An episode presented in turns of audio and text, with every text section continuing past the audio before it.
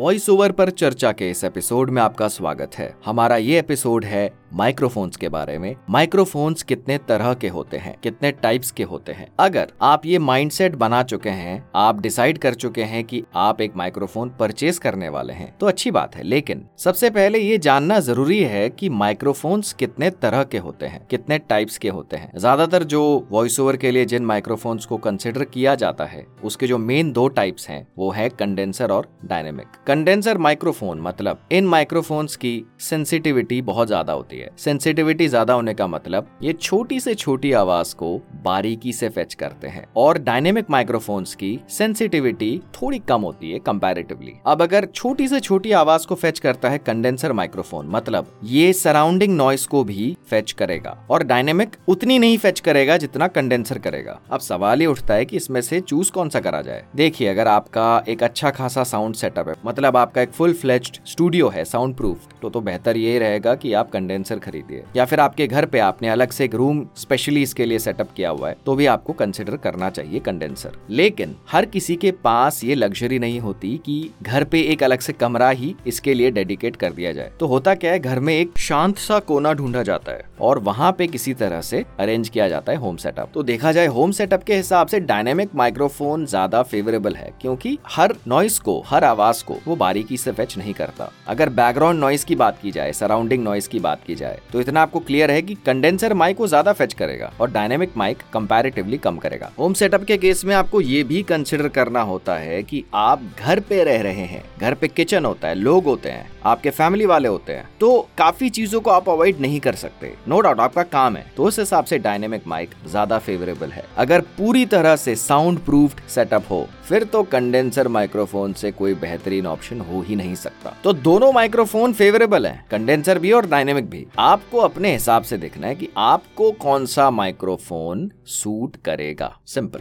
अब हम इसको थोड़ा और कैटेगराइज कर सकते हैं। एक्सएलआर और यूएसबी यूएसबी माइक्रोफोन का मतलब माइक्रोफोन को डायरेक्ट लैपटॉप से या जो भी सिस्टम हो डेस्कटॉप, उससे कनेक्ट किया जा सकता है। एक्सएलआर में क्या होता है? एक्सएलआर माइक्रोफोन्स जो होते हैं, उनको एक्सएलआर वायर के ज़रिए एक्सएलआर केबल के ज़रिए ऑडियो इंटरफेस से कनेक्ट करा जाता है और फिर ऑडियो इंटरफेस को सिस्टम से कनेक्ट करा जाता है यूएसबी केबल के ज़रिए। अभी जो ऑडियो इंटरफेस होता है, इसमें अच्छे खासे लेवल की ऑडियो एडिटिंग हो सकती है। बारीकी से आप एक एक चीज़ एक एक sound background noise breathing sound हटा सकते हैं। और यूएसबी में क्या होता है, आपको ऑडियो इंटरफेस की ज़रूरत नहीं पड़ती। आप डायरेक्ट सिस्टम से कनेक्ट कर सकते हैं। तो ये हो गया एक्सएलआर और यूएसबी अब देखा जाए, अगर आप डायनेमिक माइक्रोफोन खरीदते हैं तो डायनेमिक के बाद और कैटेगराइज होगा। या तो डायनेमिक यूएसबी हो सकता है या डायनेमिक एक्सएलआर हो सकता है। एक और तरह के आजकल माइक्रोफोन आते हैं ड्यूएल मतलब उसमें एक्सएलआर केबल भी लग सकता है और यूएसबी केबल भी लग सकता है। मतलब ये माइक्रोफोन एक्सएलआर केबल के ज़रिए ऑडियो इंटरफेस से कनेक्ट करा जा सकता है और एक और इसमें जो पोर्ट होता है यूएसबी का, उसके ज़रिए डायरेक्ट सिस्टम से भी कनेक्ट करा जा सकता है। तो ये आपको क्लियर है, माइक्रोफोन्स कितने तरह के होते हैं। अब एक और चीज़, अगर आप यूएसबी माइक्रोफोन खरीदते हैं तो आपको ऑडियो इंटरफेस परचेज करने की ज़रूरत नहीं पड़ेगी। ऑडियो इंटरफेस का भी अलग से खर्चा होता है। मिनिमम माना जाए तो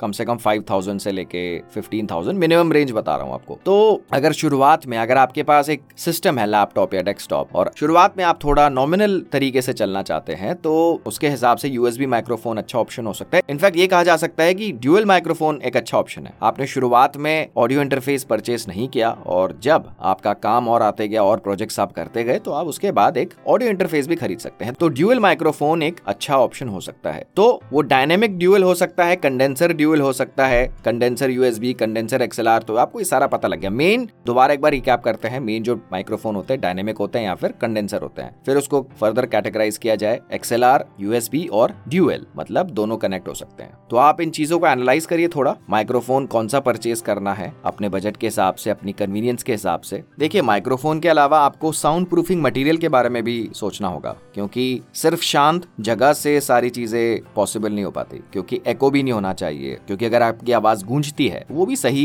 फेवरेबल चीज़ नहीं है आउटपुट के हिसाब से। तो शुरुआत में बजट के हिसाब से, आपके सराउंडिंग्स के हिसाब से, आपके होम सेटअप के हिसाब से आपको माइक्रोफोन चूज़ करना चाहिए। तो आप माइक्रोफोन्स के एनालाइज करिए, जो इस एपिसोड में आपको बताया गया है, और हम जल्द आएँगे अपने एक नए एपिसोड के साथ।